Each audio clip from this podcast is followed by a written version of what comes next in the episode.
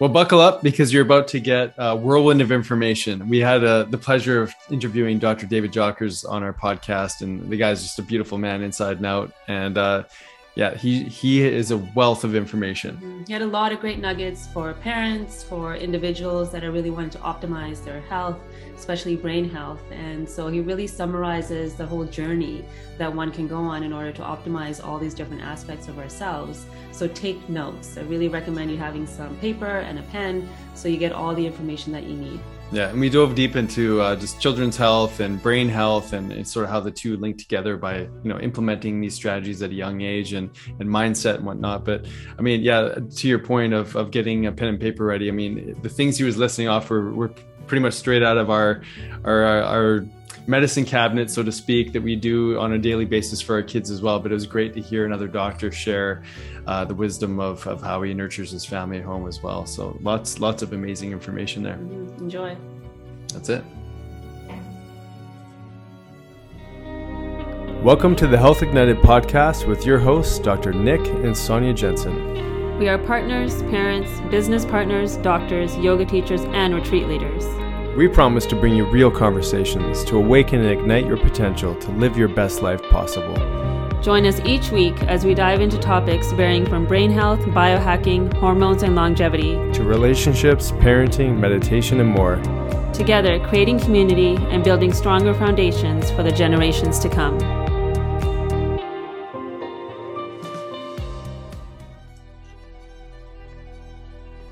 Hey, everybody, welcome back to another episode of Health Ignited with Dr. Sonia Jensen, myself. Thanks so much for being here.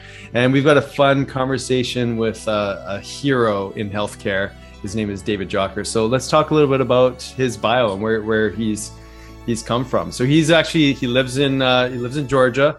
He's down in the southeast, so sort of opposite corner of the world that we are in. And uh, he's written a couple amazing books uh, The Fasting Transformation and The Keto Metabolic Breakthrough.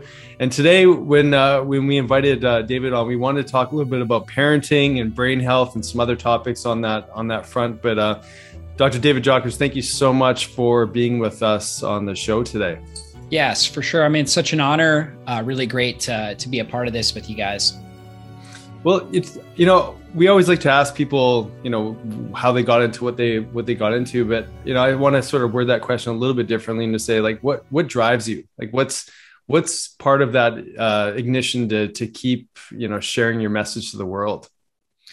Yeah, for sure. Well, I you know I look around at our society and I just I really feel like people have either never discovered or lost touch with the body's innate ability to heal itself. And um, and I think that's so tragic. I think that just helping people have a better understanding that their body was actually created with this incredible healing power that's constantly working on our behalf to help us heal, regenerate, to become more resilient to all the stressors in life and to really honor that power that God put within us. I think that's what really what drives me the most is just seeing people get that big idea that uh, that our body was created to heal, and that if we follow the right rules and principles, and we have we have the right philosophy and the right uh, amount of time and patience with with with the processes we're going through, that the body can heal.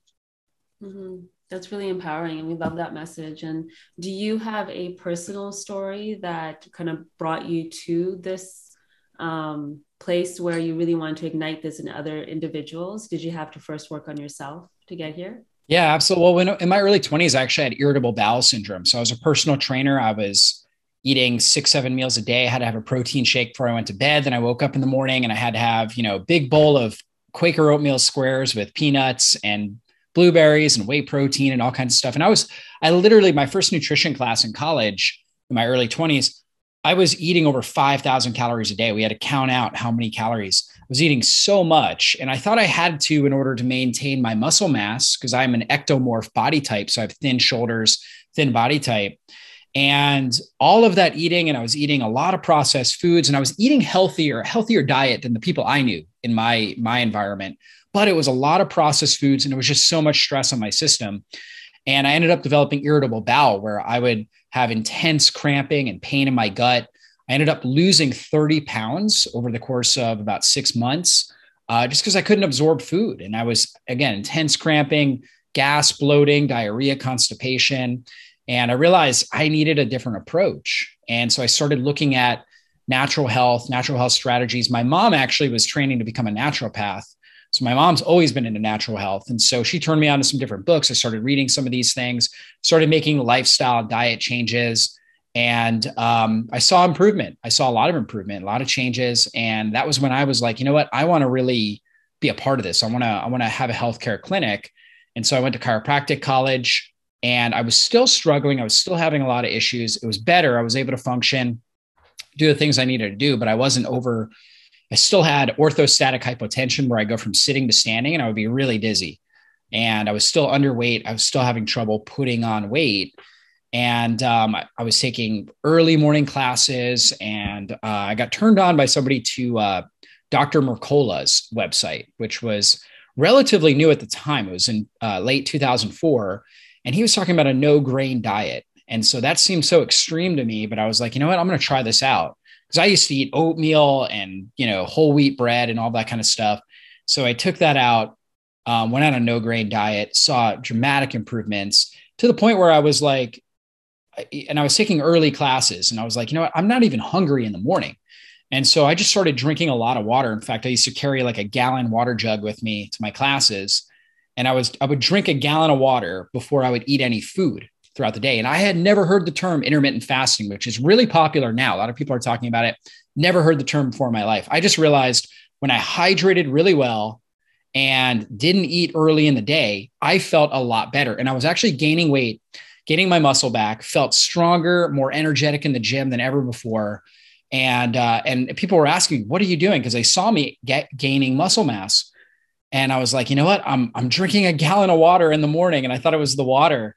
And um, and so I followed this lifestyle, and it wasn't until really about 2008, 2009 that I heard the term intermittent fasting. I'm like, wow, that's amazing. This is actually what I've been doing, and it was something that really allowed me to regain my life and my health. So, um, nutrition changes, lifestyle changes, really prioritizing good sleep, and intermittent fasting revolutionized my life. And um, then when I got out of school, I opened up a clinic, and I was seeing people from all over the world, uh, both virtually and in my office doing functional medicine, chiropractic care, all different types of things like that. And, um, you know, just working with thousands of people, I've been able to see a lot of these, you know, just natural healing strategies change and transform so many lives. And so at this point, I don't see clients anymore. I, I really just run a um, online health education website.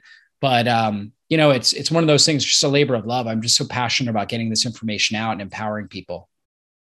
That's amazing, and you've got such incredible reach. I mean, you're you're connected to the Dr. Oz show, the Hallmark, um, you know, series, and it's it's really incredible to see someone who's, you know, taken such a a, a, pivotal turn in their their health and and a certain direction in life and it's just you know you're so empowering with with everything you share and you know i can help but think as you're telling your story just about you know dr mercola and the early days of you know gathering some of that data and here you are creating this huge you know database for people to really do what uh, Dr. Mercola has been doing for for several years. So it's you know real testament to living your purpose. It's amazing. Mm-hmm. Yeah. yeah. I mean, it's just a, been a blessing. Somebody, when I was in school, they said, You're going to be the next Dr. Mercola. And I was like, What are you talking about? Like, because tech, learning technology is not my strength. That's not where I'm strong. And I'm like, I, There's no way I could have a website like that or put out content like that. And uh, lo and behold, though, that planted a seed. And along the way, I just fell in love with the process of creating really great online health content. And um, you know that eventually, over over many years, took on a life of its own. So yeah. Yeah, it. and I think your story. I think many people can really resonate with that. I know we. Oh, I was that, that mindset in my twenties. I needed to no, eat sure. all the time, yeah. and yeah. especially because uh, for that muscle gain, even for women, you know, we think that we have to eat all that protein and work out a certain way and do all these things. And it really was for me. It wasn't until after our second son mm-hmm. that I really started to shift because um, you know when you're a mom and you're pregnant and nursing, food has a very different relationship. Yeah. And but when we started fasting, actually now I work out fasted in the morning, and like you were talking about, I've put on more muscle by doing that instead of having that early morning protein shake and then another protein shake after a workout and doing doing all these things that we're taught so i think this um, myth that many of us live with in our younger years. I think it's so good that you're busting that myth for young people too, so that they don't have to go through the stories that we had to. Yeah, definitely. And and just you know hearing about all the digestive stuff. I mean how many people you know even listening to this podcast right now they go oh that kind of sounds like me. Like the irritable bowel symptoms. I mean it's just so darn common. And we keep doing the same thing over and over obviously expecting something to change but it doesn't until we actually do something that changes in our lifestyle. So uh, you're you're a parent. You're father of four kids. Uh, absolutely incredible. I mean i love the pictures of, of you with your family and and also love how you bring in such a depth of, of faith and and um, appreciation for higher power. Um, how important is it for you you know as a parent as someone who's educating the masses to really instill that that sense of being connected to something greater? Because uh, you know there's just there's this different level of connection i think that comes with um, with that when you're when you're sharing what you do. And and I really appreciate it just uh, being a doctor and, and seeing what you're tapped into. But you know how important is it for you to really share that uh, with not only the people you educate but also your kids? Yeah i mean i think it's absolutely it's it's the foundation of who i am. And so everything should flow from your foundation. And um you know for me my faith in in god and my faith in christ is that's what drives me on a regular basis. And um, and so yeah, that comes out in in parenting. It comes out in things that I'm doing via social media, um, things that I'm teaching people, and uh, you know, it's it's one of those things where you know, it, getting inspired on a daily basis. So easy to walk in the flesh and walk in our our pride or our stubbornness, and um, really living a biblical life is about daily sacrifice and daily surrendering our ego um, our ego and our pride and dying to ourself. And um, you know, it's it's one of those things, especially when you're in health, like the medical model. The the goal of the medical model is to ease suffering, and that's a beautiful thing. Like nobody wants to see anybody suffer. Nobody wants to see anybody in pain. However, sometimes suffering is actually the process of getting healthy. You think about like a fever, that's that's the body creating its own antibiotics, for example. It's creating its own immune attack. So, for suppressing fevers all the time, we're not allowing the body to do what it naturally is supposed to do in order to slow down viral replication, in order to stop bacteria from fermenting and colonizing and reproducing. So these these microorganisms can only survive at a, a certain very fragile temperature range, and the body knows that. And when it starts heating up, it's slowing down their ability to replicate, their ability to survive, and it's ramping up our own immune activity. But it's uncomfortable. Like watching a child have a fever is not fun. They are not enjoying it. I mean, you obviously, when we have a fever, we're not enjoying it either. Um, but knowing that it's actually what the body was designed to do, and the body's doing everything it can to build resilience, to build to build up its immune muscles, to build its own internal uh, resilience to the stressors of life.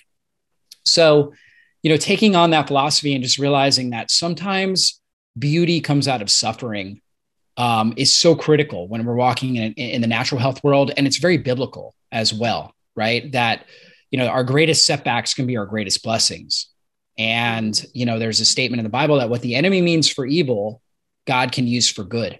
Hmm. And I really think that in life and, and when it comes to our health, sometimes we overstress our system. We're exposed to too much, too high a pathogenic load. Possibly it was self induced things. Possibly it was things that, um, you know, we weren't, it wasn't necessarily self induced, but, uh, you know, perhaps it was an accident or, um, you know, just an overexposure to something that we weren't quite aware of. And our body is stressed and now we're suffering because of it. But God can use that and we can actually get stronger through that stress, through that suffering. And that's the beauty that that that we take in natural health. And that's really where my faith philosophy infuses with my health philosophy. That's amazing. I mean, the the fact that we have given up so much, uh, I think, in the world that we're currently in, and, and I'm sure through our lives as well, because we want uh, the quickest, easiest way out, right? We want the medication. Let's just make the pain go away. Let's turn off the fever. um, you know we we have a really interesting relationship with pain and suffering and we tend to want to you know flee fear for, you know we fear it we we try to avoid it as best we can but you know everything you're teaching and sharing right now is really like well we're in it so let's embrace it and let's let's create a new mindset around what this can mean for our healing and and for um, you know for a future. And so let's let's take that mindset into to to our kids. Like what do you think is you know some some key things that we can be doing for our children to help maybe understand this mindset and and maybe like let's start talking about some some things that you do as a parent to make sure that they're optimized you know maybe it's vitamins yeah. or uh, maybe you don't fast your kids right now but, mm-hmm. but let's get into that yeah, for sure. Well, a big thing in, in our household that we talk about, and I started coaching my sons, their soccer team. And uh, my sons are great soccer players, are great athletes. And a big thing that I constantly tell them, they're very competitive. And I'm constantly telling them, all I want is great effort and great attitude, right? You give it, when you're out there, you give it everything you have and you keep a good attitude. Somebody else scores a goal, you don't, you know, like you fall, get up, tell the other player, great job, right? Like I'm constantly reinforcing effort and attitude. That's all I want to see. You don't have to score, you don't have to win. Um, you know, I just want to see great effort and great attitude. And I think that's that's success principles in life, right? If you are getting up every day and giving your best and you keep a good positive attitude, good things are going to happen, right? Bad things will happen at times, but enough good things. You're going to have more good things happen than bad things. And you're going to come out learning and growing and adapting because you're keeping the right attitude. You're not looking at yourself like a victim. Um, you know and so you're empowering yourself because you are taking control of what you can control. And really all you can control in life is how you show up your effort and your mindset your attitude so this is something we talk about all the time with my kids uh, my son this morning our nanny made a great breakfast for some reason he decided he doesn't like scrambled eggs like you know, just recently he decided he doesn't like that, right? Like kids do, they just make yeah. decisions.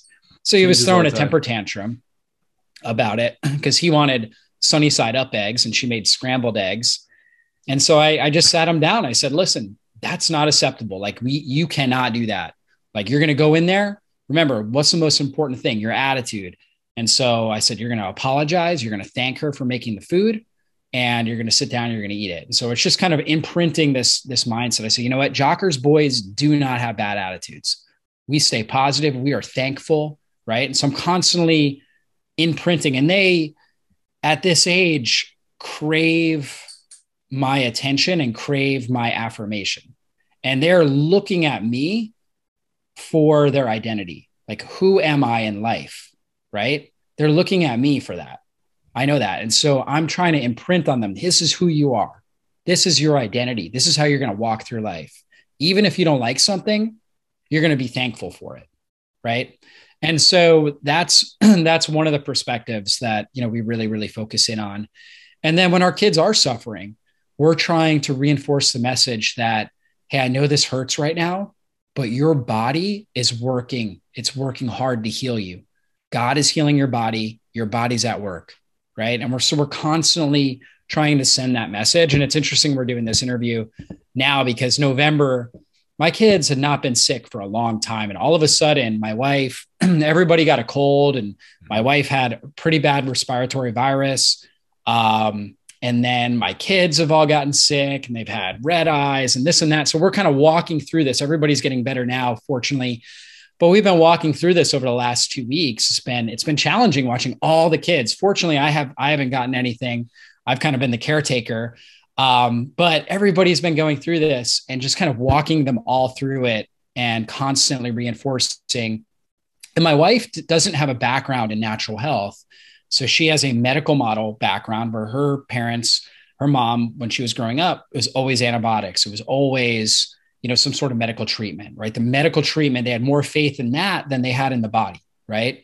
A lot more faith in whatever the doctor said to take than the body's own ability to be resilient and grow. And so this is this is a challenge for her but she's you know been really trying to balance this this idea of okay like how much suffering is too much suffering and um, at the same time honoring the body right allowing the body to do what it needs to do and so it's been an interesting walk but um, yeah we're constantly trying to reinforce that message for the kids And then, you know, as far as natural things that we're doing, um, you know, my kids, we we give them vitamin D on a regular basis. We have like a vitamin C powder that we put. We have all different types of like little powders and things like that. But vitamin C powder, we have like a reds powder that's berries and you know different super fruits and things like that that we'll put in their water. Sometimes we'll flavor it with stevia to to help you know reinforce them drinking it. Um, we have them uh, cod liver oil. They take cod liver oil every single day, which which has vitamin D. It has vitamin A in it. Has omega three fats, long chain omega three fatty acids that are good for the brain and the body. Um, let's see, especially with everything that's been going on, we have a lozenge that has zinc and elderberry. So we've been doing a lot of that. Um, we have uh, colloidal silver, like they've had red eyes and kind of crustiness around their eyes. So we've been spraying that into their eyes. Uh, my little six month old had an ear infection. So we're using that, spraying that, and taking a Q tip with, with silver, putting that in her ears. Um, we've been using a um, nebulizer. My wife's been using it. So I put silver in there. I've put a, a product that's a, that's a biomolecular oxygen and also some uh, antimicrobial, antiviral herbs in it. And so, kind of making a little concoction. And she's been using that, and then she'll put it on the kids for like a few minutes, right, to help them because they because they you know having something like this that's got a uh, spray coming out they don't necessarily enjoy it they're not they're not liking sitting there but we can get them doing it for a few minutes at a time um, and so that really helps, you know, just gets all those gases diffusing. We also use a lot of essential oils. So there's little essential oil like roll ons that we'll use. Um, so, like, we've got some that are kind of labeled specifically for different things. Like, my, our six month old is teething. So we have, you know, one that's designed for that has CBD in it, has some other other different herbs, frankincense, things like that that are good for reducing inflammation. Because when they teeth, they have more inflammation in and around their mouth right? And of course they're she's putting her hand in her mouth. She's salivating. It actually activates a fever um because again the body's the body's trying to protect because it's it's almost like surgery. Like the body is giving itself surgery as that tooth comes up and and shoots through the gums. And uh and so the body's aware that this is a time where it's more susceptible to pathogens because you you're you're getting a break in the nat in the tissue and so now the immune system's got to activate. Um, there's more mucus, right? More congestion because we're trying to protect all those pathways, the openings in the body, the different orifices where our pathogens can come in. And, uh, and so, anyways, we use that. Um, we'll use like an oregano roll on. Oregano is a great antimicrobial. I made a, um, uh, um, what is it called? It's a salve with garlic. So I took garlic, coconut oil and olive oil and put that in our, our little ninja and blended that up. Right. And now that's a paste that I've been putting on the bottoms of their feet. It's, it's, it's garlicky. So they smell like, you know, garlic bread, but you know, you put it on their, on their, around their neck and chest and on their bottoms of their feet. Um, and so doing that a few times a day to help infuse all those antimicrobial compounds. You know, garlic is like nature's antibiotic, right? So the key is how do you get it? How do you get enough into the system? So kids don't typically like to eat raw garlic, which is one way you could do it. Um, so sometimes putting it in a, in a delivery system where we're going through the skin, so it's crossing in transdermally, can be really effective, really helpful. Um, and then also like little droppers, you can get like like dissolved garlic and droppers or oregano. Oregano is also uh, got got great antimicrobial properties. So you can use that. Um, probiotics, right, helping helping support their gut microbiome. So probiotics, uh, our kids take those as well. And trying to think what else. Um, we have an elderberry liquid as well, so we'll use that. It's got elderberry. It's got uh, ch- tart cherry. It's got a bunch of different things that all are supportive of astragalus, right? So helping support their adrenals, helping support um, their just their immune your immune system in general become more resilient. So we use a combination of things, but that's kind of the foundation what we're using.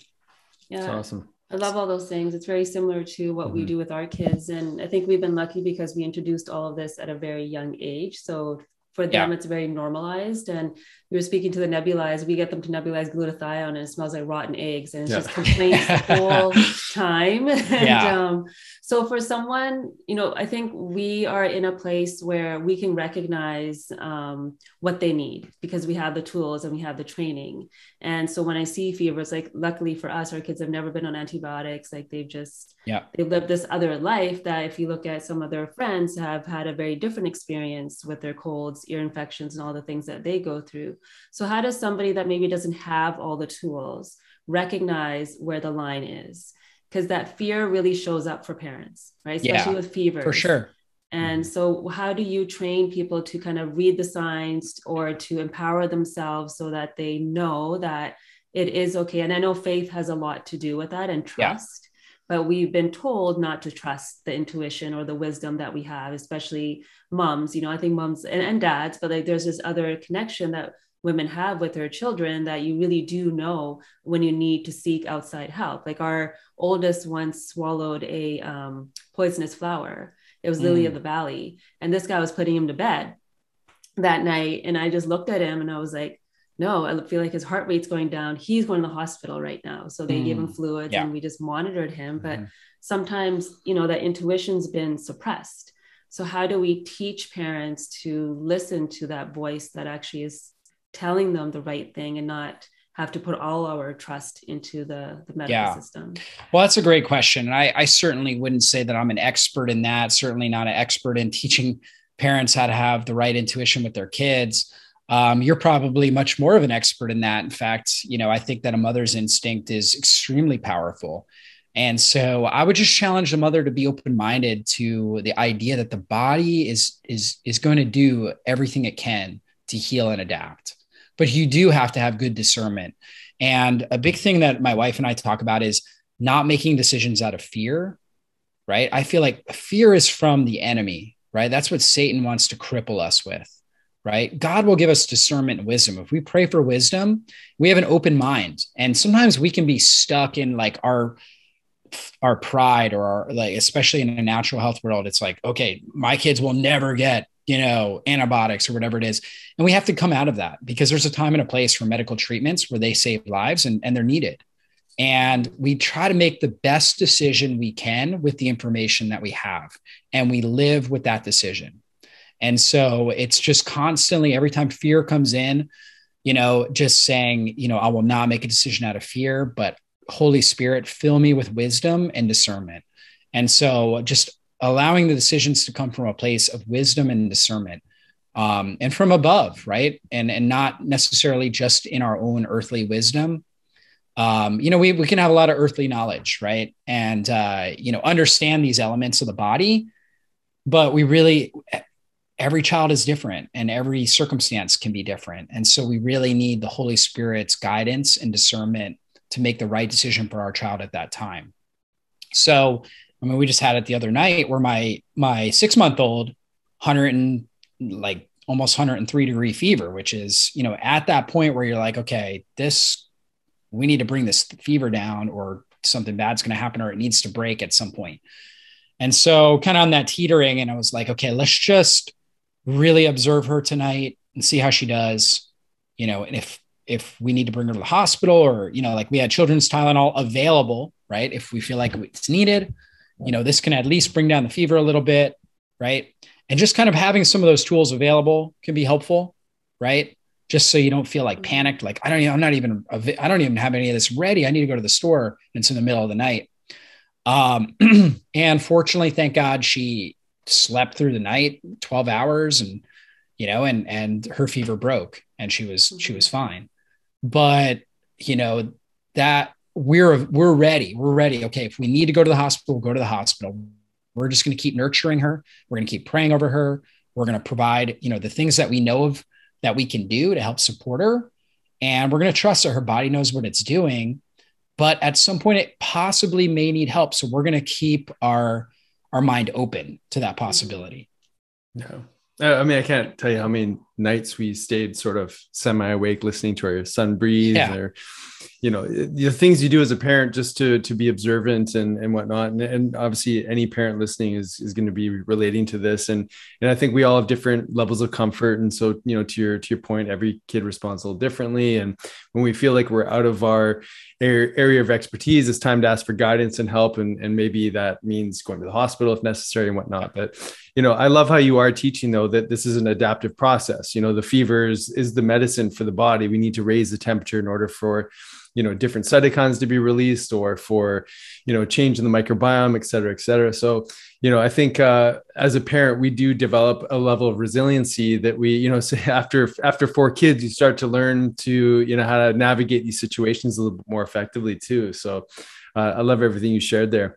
So i'd love to talk about um, this developmental process as we you know as we go through you know different changes in life um, you know is there you know what what are some signs that maybe we need to be you know looking for with regards to brain health and optimizing sort of our our our game like you know what are some things that you like to do maybe or what are some things that you coach people on you know as we get you know through these you know the 40s 50s and into more of the the common age related decline to to brain health i'd love to sort of jump in that conversation yeah for sure so when it comes to the brain we really need good blood sugar sensitivity, right? Good insulin sensitivity and blood sugar stability.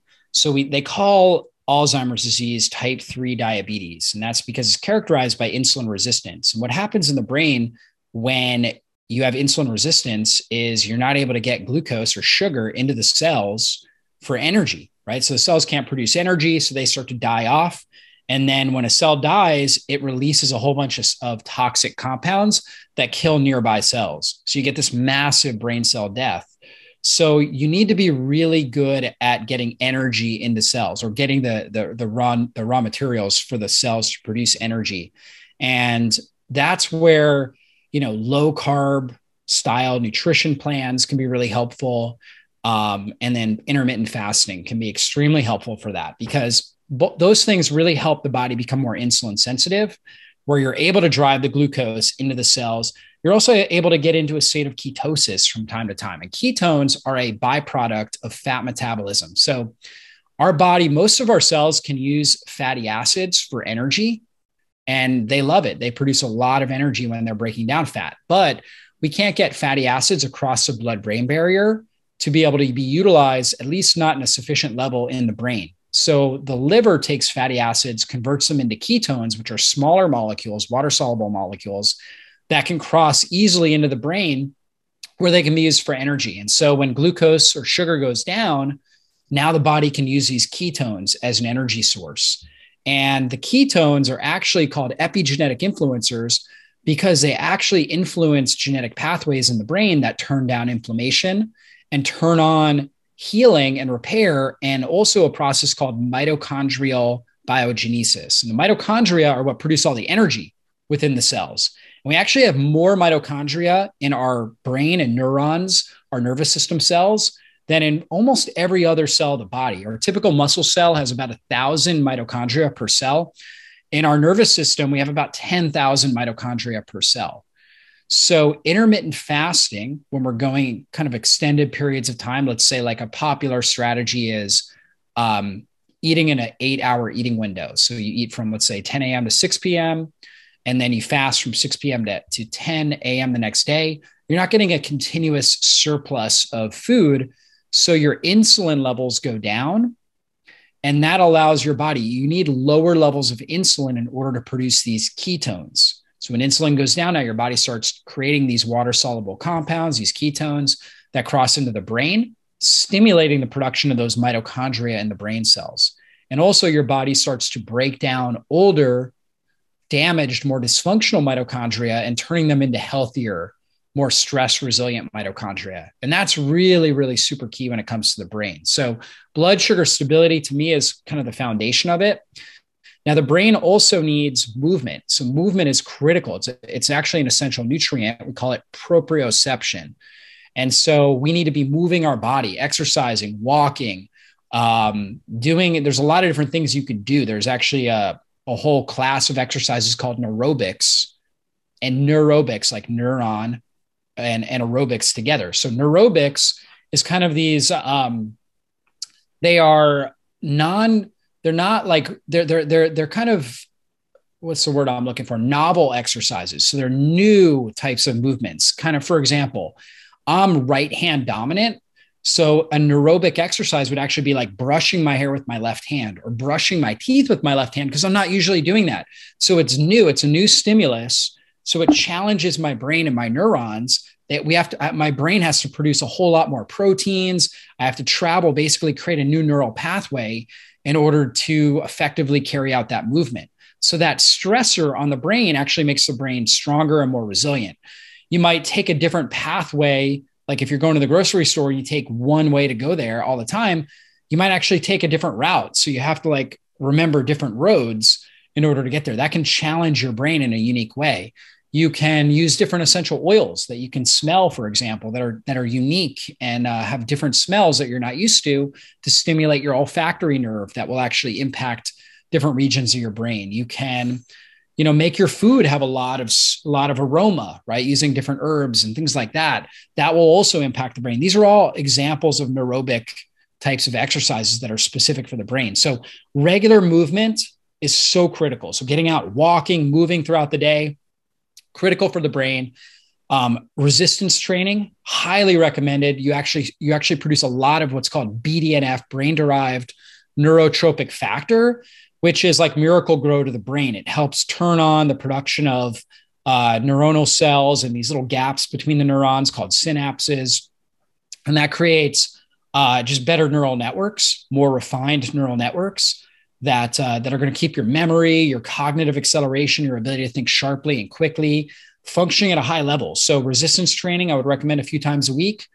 And, uh, and then also adding in some of these kind of novel movements from time to time. You can do balance exercises. We know that balances, or I'm sorry, balance problems or falls put more people in the hospital than anything else, actually, right? Falls, people falling. And so working on your balance on a regular basis is critical not only for preventing against that because your body will adapt and recover quickly if you're in a you know an awkward situation. Let's say you walk out of you guys are in vancouver so you walk out of your house and you hit some ice on your steps right? So if you don't have good balance and proprioception you could easily fall right? Whereas yeah. somebody has better balance and proprioception may catch themselves. And we've all been there before where it's like we hit some unstable you know we we we we we, we tried to step and there wasn't a step there or we you know we, we gotten some sort of a uncomfortable environment or unbalanced environment. And then we all of a sudden we caught ourselves at the last minute. We were like, whoa, that could have been bad. And mm-hmm. that has more proprioception, better proprioceptive ability, is able to catch themselves in those situations and not and avoid the fall, right? And that's so critical. And that's actually a function of a healthy brain. Somebody that tends to be a little bit more clumsy, kind of running into things, tripping, kind of turning their ankle more seems to be like step you know just stepping wrong and different things. That actually if you're noticing that on a regular basis it's actually a sign that your brain is not functioning very well. You've got more inflammation. You've got areas in your balance centers of your brain that are not maturing and developing properly right? So working on that doing balance exercises is a great way to work on that so that's really cr- critical getting the right movement in um, chiropractic care can really help with this, getting motion into the spine, which puts out a lot of proprioceptive um, feedback into the brain, right? So really enhances the brain. It's kind of like, again, providing critical nutrients up into the brain. So I think that's critical. We want to keep a non toxic environment. So if we're consuming air, food, and water that's loaded with industrial compounds and toxins and heavy metals, all of those things are toxic to the brain and create more damage and destruction. So, having a good water filtration set, uh, system in your house, air filtration, so you're breathing in the cleanest air possible, all really important things. And, um, you know, doing things to help your body detoxify. Intermittent fasting helps with that, good hydration, infrared sauna, a lot of good research on getting in a sauna a few times a week, right? And sweating and actually reducing the risk of dementia and, and, Alzheimer's and things like that. Because again, you're moving these toxins out of the body. So opening up your drainage pathways in general. So sweating, Um, exercise, which will help with respiration. We move toxins out through breathing, through um, through urination, right? So hydrating well, defecation, having really good bowel movements, right? So doing what you can to, to support really good bowel movements, and uh, and sweating, right, uh, are, are the ways that we're moving these toxins out. So all of those things are are helpful, and you can obviously, I'm sure you guys do things with a detox program that that you know are life changing, right? So a lot of functional practitioners we're working with people on a regular basis to help get these toxins out. A lot of times, these kind of mysterious or unexplained illnesses have to do with toxicity. Maybe somebody's being exposed to regular toxins in their home from mold um, that's causing major inflammation in the brain. We need to get out of that environment, change the environment, and help get rid of the mold and the mycotoxins and the things like that that are in the system. So, working, you know, there's things you can do on your own to start but if you're hitting a plateau, you just don't feel like you're you're you're you're seeing results. Certainly, working with a practitioner um, to help remove these toxins super critical. So I'd recommend that. Getting out in the sunshine is so powerful. Vitamin D. Most most people have heard of vitamin D. One of the most powerful nutrients for brain health. And then on top of that, we know the sun stimulates vitamin D, and that is responsible for a lot of its benefits of, of sun exposure. But there are thing there are benefits we get from sun exposure that we do not get from just taking a vitamin D supplement. So getting out in the sun helps regulate your circadian rhythm, which is really important for good deep sleep. Also, the, the different wavelengths of light that we're exposed to, red light, um, infrared light, as well as the UVA, UVB light that stimulate vitamin D. The red, the red light, as well as the UV light, stimulate healthier mitochondria. So we were talking about that earlier with fasting, but actually getting sun exposure, particularly into our eyes and on our skin, helps create healthier mitochondrial function in our brain as well as throughout our body. So super critical. And then that will also help with sleep. And sleep is critical. People with neurodegenerative disorders have a marked reduction in melatonin. Melatonin is our sleep hormone. It's also the most powerful antioxidant endogenously produced in the brain, right? So meaning that our body produces itself uh, in the in the neural tissue. It really powerfully reduces oxidative stress and free radicals. Amazing for the immune system. And so we are going to produce melatonin as long as we follow good sleep hygiene practices. So getting sun exposure during the day actually helps us produce melatonin at night. And then reducing our exposure to blue light or wearing blue light blocking glasses like my wife and I do after after dark we put on these blue light blocking glasses after we put our kids down blue light blocking glasses go on which are basically like a, a, a orange tinted glass um, or glasses with orange tint and the idea is that red light okay like our ancestors would have been exposed to with fire for example doesn't suppress melatonin not at least not at a significant level compared to blue light. Blue light is what's coming from most of our light bulbs, our devices, computers, you know, all this kind of stuff, our TVs. And that blue light is similar to like daylight, right? And so when we're watching TV or looking at our phone or computer at or we have our lights on throughout our house at night, we're basically telling our, our brain that it's the middle of the day. And so it's not going to produce melatonin we need to dim the lights. We dim all the lights. We turn on a few lights that are more like red, orange lighting just to get have a little bit of lighting in the house. And then we have our blue light blocking glasses. So if we are looking at our phones and things like that, we're at least suppressing some of that blue light and uh, creating a, the right environment for good sleep. And then at night, we wear sleep masks. We try to keep the room cool. There's a whole lot of different things that you can do keeping your room cool, not eating too late at night, uh, giving yourself like three hours at least between your last meal um, and going to sleep is really important for for good sleep sleep hygiene and sleep quality. Um, keeping your room as dark as possible, wearing an eye mask can be really important. Um, I also wear a breathe right strip as well to help actually.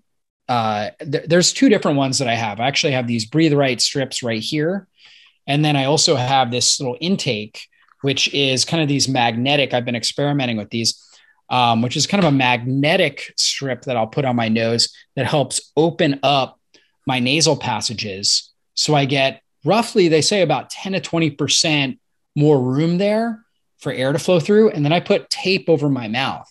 So it stops me from breathing through my mouth. Mouth breathing, which most people do just by default um, at night, activates more of your sympathetic nervous system, which is more of your fight or flight, doesn't allow you to get as deep, good quality sleep. So I'll put mouth tape on, open up those nasal passages so I get the best quality nasal breathing at night. And nasal breathing is amazing just alone for your brain, increases nitric oxide and oxygen delivery to your brain. So throughout the day, you want to be trying to breathe through your nose as much as possible.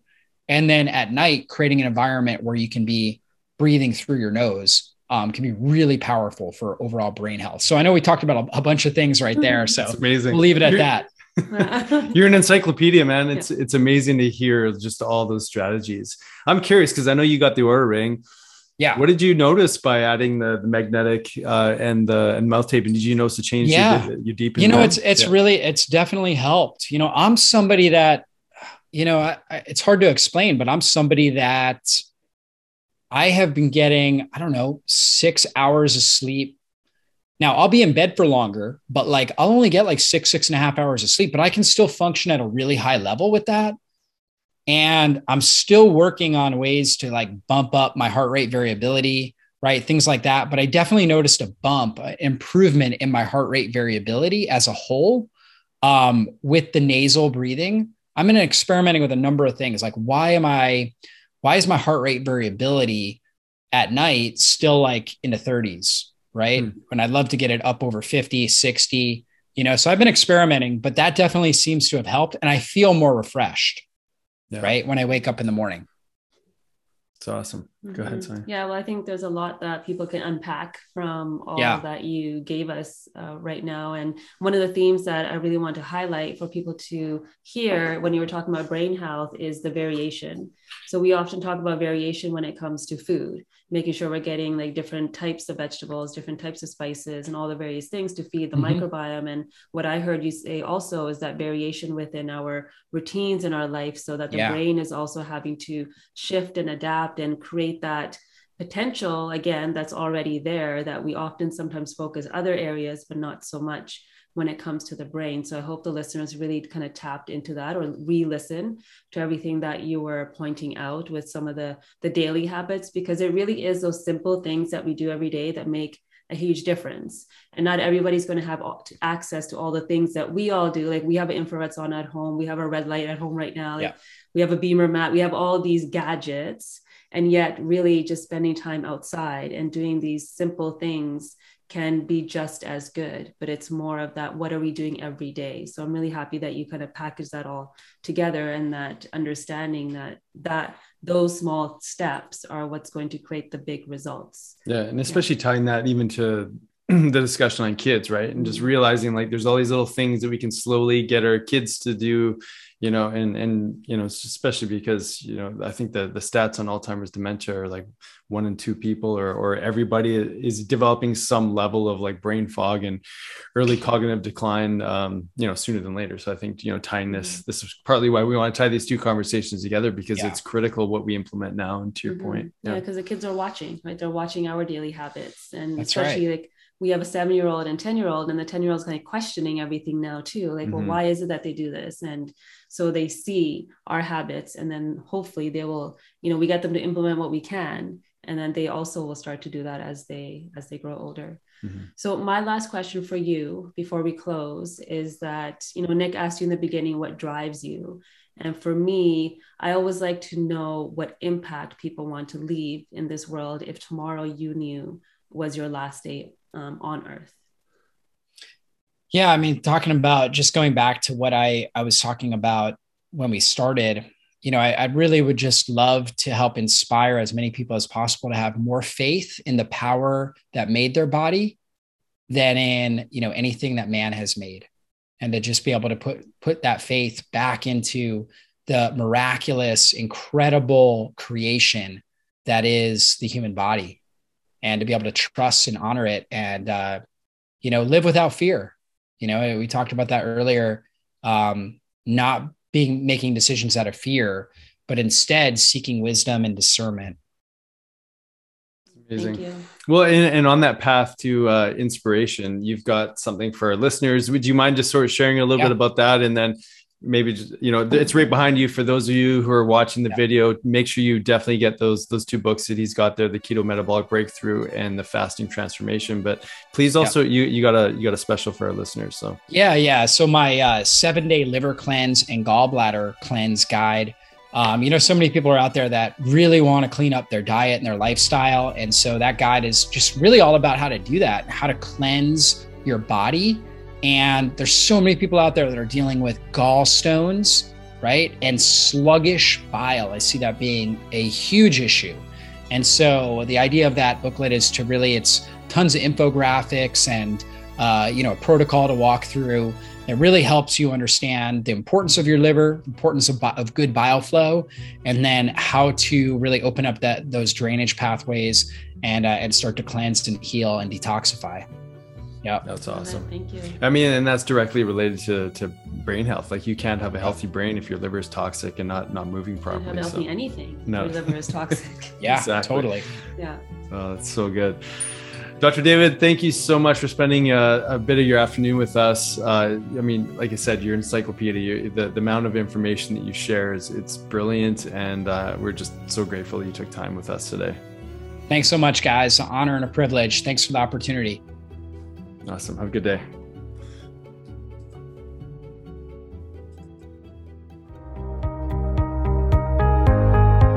We hope you enjoyed this episode of the Health Ignited podcast. Be sure to download, subscribe, and share as we build this conscious community together. You can also find us on YouTube, Facebook, Instagram, and our website, doctorsjensen.com. Please note all information on this podcast is not and should not be taken as medical advice please see a healthcare professional to receive the care needed. Thank you for sharing this time with us, igniting your health freedom. And welcome to the tribe.